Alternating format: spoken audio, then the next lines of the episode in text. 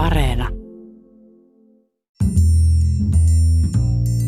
Tällä viikolla ei ole voinut välttyä näkemästä Pandoran papereita kaikkialla. Kyseessä on historian suurin tietovuoto veroparatiiseista eli rahavirroista, joita suuret tähdet ja vallankahvassa roikkuvat haluaisivat pitää piilossa. Vuonna 2008 Monakossa tehtiin salainen miljardidiili. Diilin keskiössä oli presidentti Vladimir Putinin läheinen ystävä Gennady Timchenko, joka on Suomen kansalainen. Miten Suomen Salosta löytyi kartano, joka on salaa kytkeytynyt Putiniin liittyvään salamurhaepäilyyn, tai miten Suomen kansalainen on salarahalla ujuttautunut koko Euroopan energiapolitiikkaan. Kaiken tämän meille avaa tässä jaksossa flappitaululle punaisia lankoja yhdistellyt MOTn tutkiva toimittaja Jyri Hänninen. Ja vaikka Eurodance-tähti Pandora ei papereihin liitykään, niin häntä siteeraten kysyn Jyriltä, miksi tästä kaikesta täytyy tell the world, eli kertoa maailmalle, vaikka kaikkeen veroparatiisitoimintaan ei rikoksia liitykään. Minä olen Sami Lindfors. Ja nyt takaisin Pasiaan.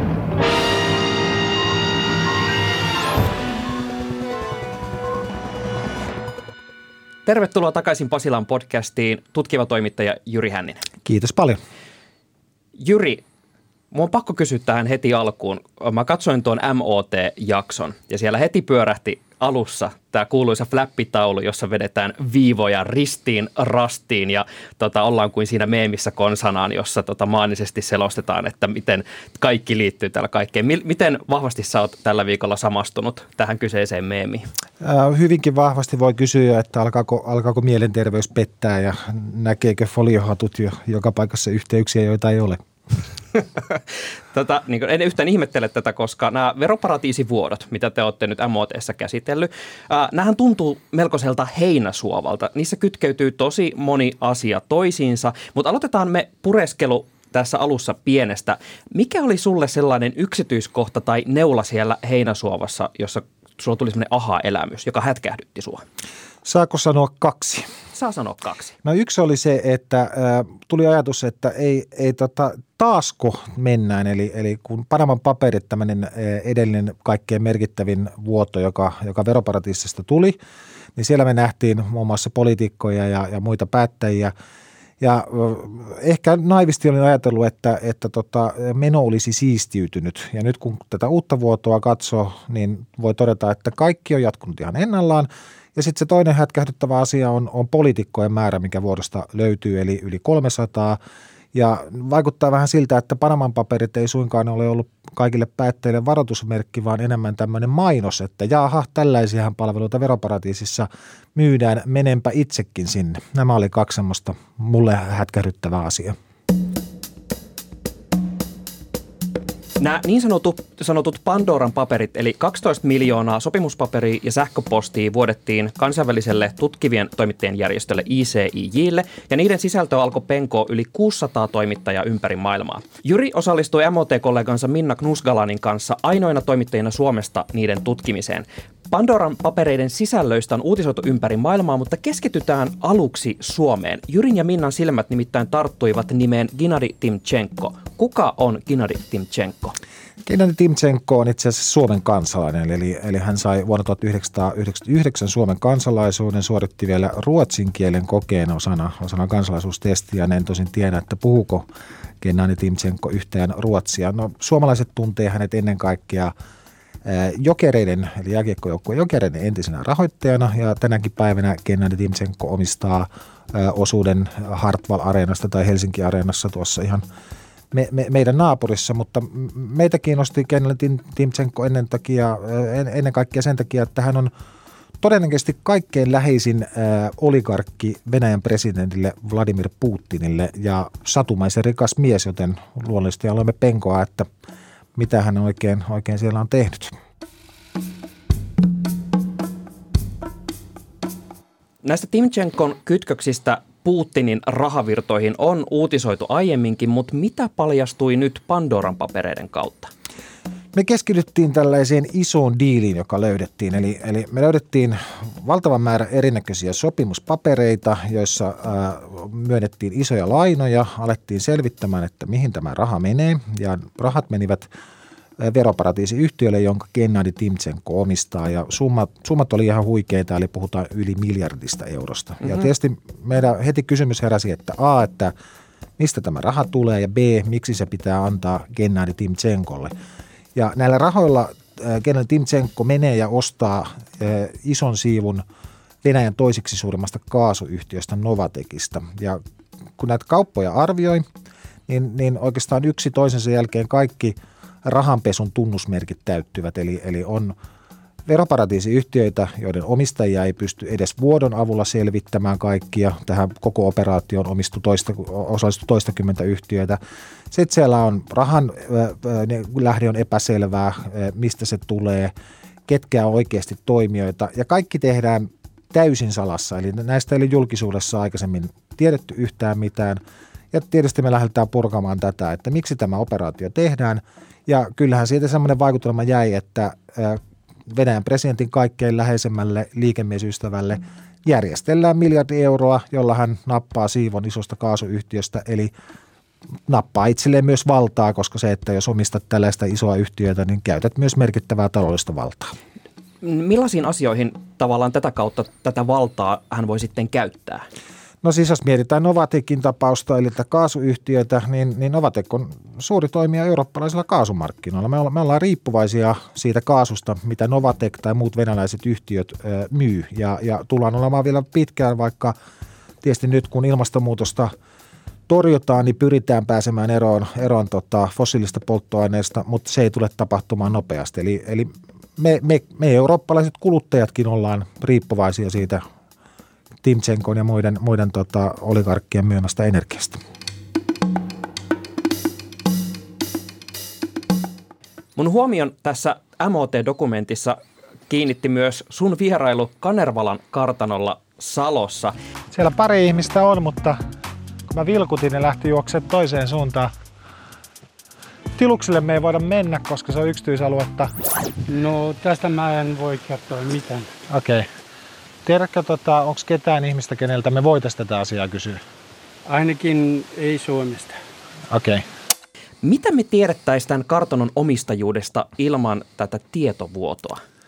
Tota, me tiedettäisiin hyvin vähän ja sitten mun täytyy sanoa, että me tiedetään yllättävän vähän tämän tietovuodonkin jälkeen, mutta tähän Kadervalan kartanoon liittyy siis tarina, eli, eli tota, se me tiedetään, että kartano on ollut Mihail Leessin nimisen herran omistuksessa ja Mihail Leessin on – nyt jo edesmennyt.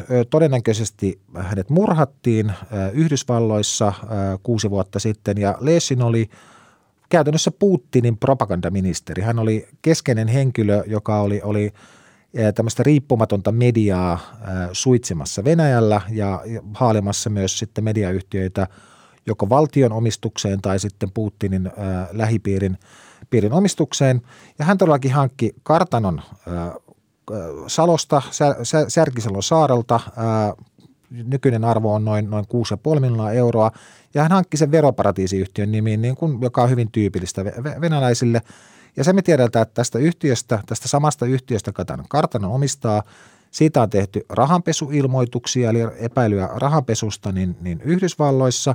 Ja sama yhtiö on ostellut äh, Mihail Lessinille sitten kiinteistöjä muun muassa Kaliforniassa ja rahoittanut Lessinin äh, pojan – elokuvamoguli moguli bisneksiä, eli hän on yrittänyt päästä Hollywoodiin, niin, niin tätä rahaa on kierretty. Ja nyt sitten tietysti kysymys kuuluu, että jos sinulla on, on mies, joka on ollut käytännössä virkamies lähes koko uransa ajan, niin mistä hemmetistä hän saa, ha, saa kymmeniä miljoonia ostellekseen kiinteistöjä Suomesta ja Kaliforniasta ja, ja sieltä sun täällä. Ja käsittääkseni virkamiehen palkat ei ihan niin kovia Venäjälläkään ole. Tämä on silleen hätkähdyttävää, että – yhtäkkiä löytyy tuosta ihan meidän nurkilta tontti, joka kytkeytyy osaksi tällaista todella suurta ja vakavaakin geopoliittista valtapeliä. Eli äh, tavallaan on siis mahdollista, että täällä on edelleen tämmöisiä kytköksiä, mistä me ei tiedetä, koska raha ja niissä kiertää juuri näiden veroparatiisiyhtiöiden kautta. Siis äh, varmuudella niitä on lisää sellaisia, mitä me ei olla vielä löydetty. Ja, ja tämä on se koko niin veroparatiisitoiminnan ydin. Eli kun kaikki tapahtuu salassa, kun sä et tiedä sen yhtiön omistajaa, siellä voi olla siis ketju, eli voi olla, että sulla on panamalainen yhtiö, jonka omistaa Neitsyt yhtiö, jonka omistaa sitten vaikka Liechtensteinilainen säätiö, niin se, että sä pystyt selvittämään sen, kuka oikeasti omistaa nämä asiat, niin se on, se on käytännössä mahdotonta ilman tietovuotoa ja itse asiassa joskus jopa tietovuodon saamisenkin jälkeen niin, niin se, se omistaja voi jäädä epäselväksi. Ja Suomi ei tietenkään ole ainoa maa, jossa tätä tapahtuu päinvastoin. Voi sanoa, että monissa muissa Euroopan maissa, kuten vaikka Englannissa, tätä tapahtuu huomattavan paljon enemmän.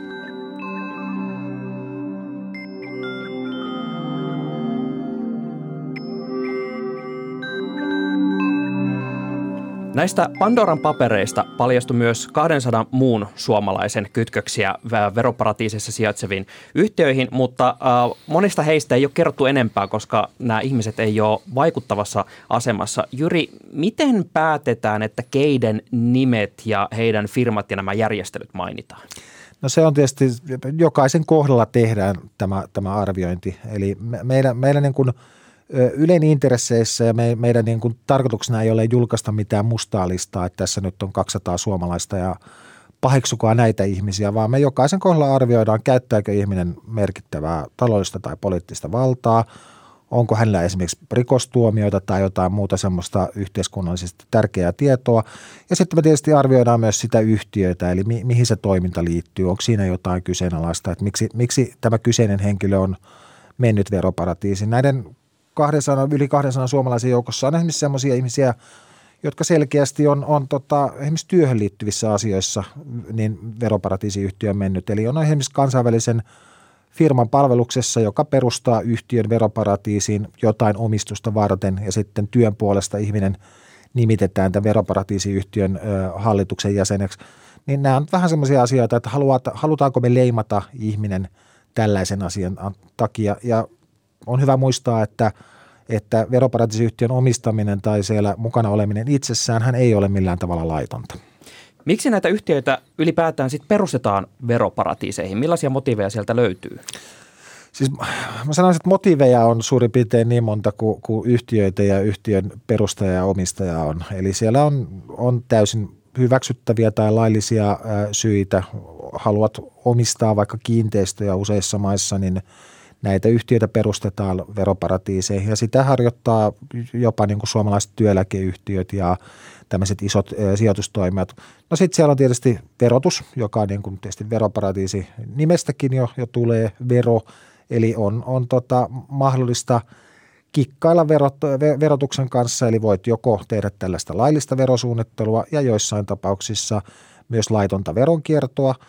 Ja sitten on tämä tota pimeä ja musta maailma, eli siellä on paljon rikollisia, siellä on, on tota korruptiota ja hyvin, hyvin kyseenalaisia toimia. Eli niitä käytetään kuule kaikkeen mahdolliseen, mitä vaan keksit.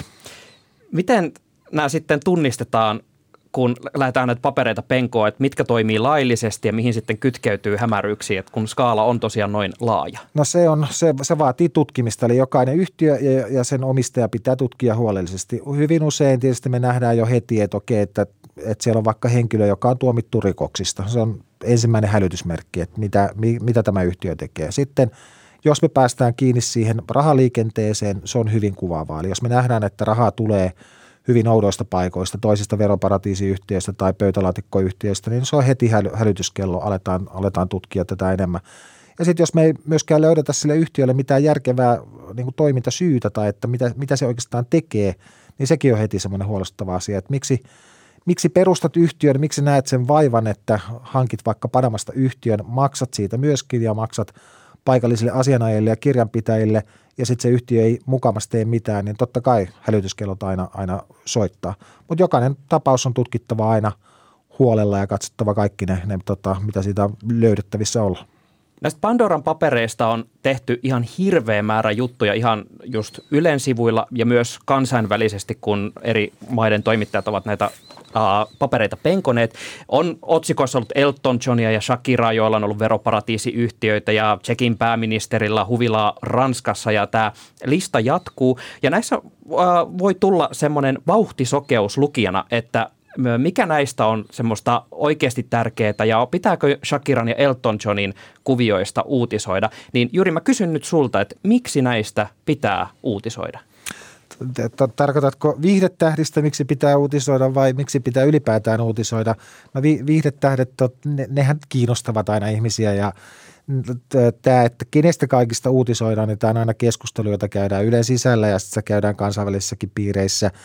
Ja siksihän aina ensimmäisissä uutisissa painotetaan nimenomaan poliittisia päättäjiä ja tämmöisiä merkittäviä taloudellisen vallan käyttäjiä, koska ne ovat oikeasti niitä tärkeitä asioita. No miksi vaikka päättäjän veroparatiisiyhteyksistä pitää tietää? No ensinnäkin, jos puhutaan vaaleilla valitusta henkilöstä ja jos hän peittelee jotain taloudellisia kytköksiä tai omistuksia, niin se on ihan relevanttia tietoa, joka pitää, pitää mun mielestä kansalaisilla olla tiedossa ja siinä vaiheessa, kun vaaleihin mennään, niin että pystyy nämä asiat ottaa huomioon.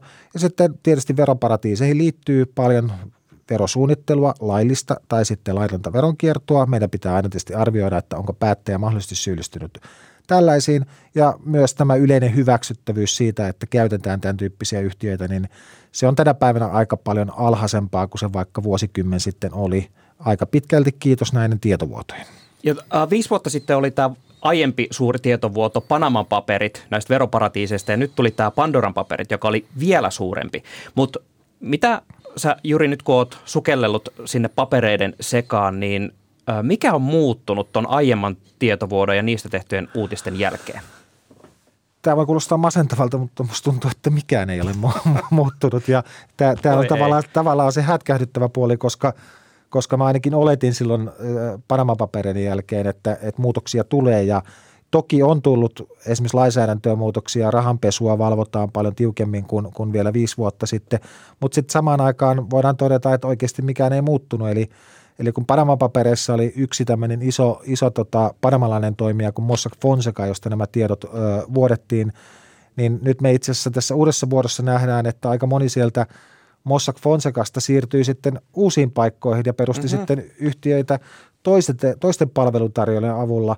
Eli tavallaan tämä kissahiirileikki leikki, tota, vaan jatkuu ennallaan ja toimittajat penkoina ja sitten viranomaiset ja aina sitten nämä keksii uusia metkuja. Uh, The Guardian uutisoi uh, tästä tähän liittyen otsikolla, että tämä EUn uh, musta lista näistä veroparatiiseista uh, saa oikeastaan tämmöisen vitsin leiman tämän paljastusten myötä.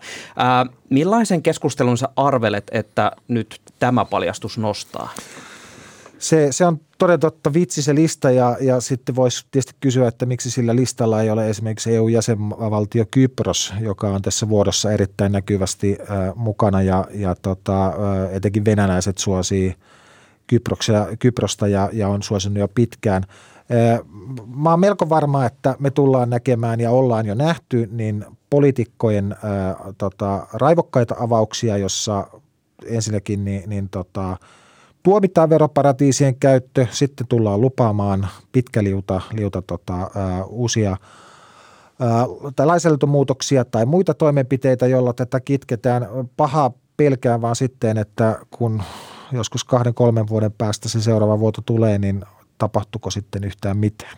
Millainen on sun veikkaus? Tehdäänkö me tämä tismalleen sama jakso takaisin Pasilan podcastiin muutaman vuoden päästä vai toivotko, että silloin olisi jo sisältö erilainen?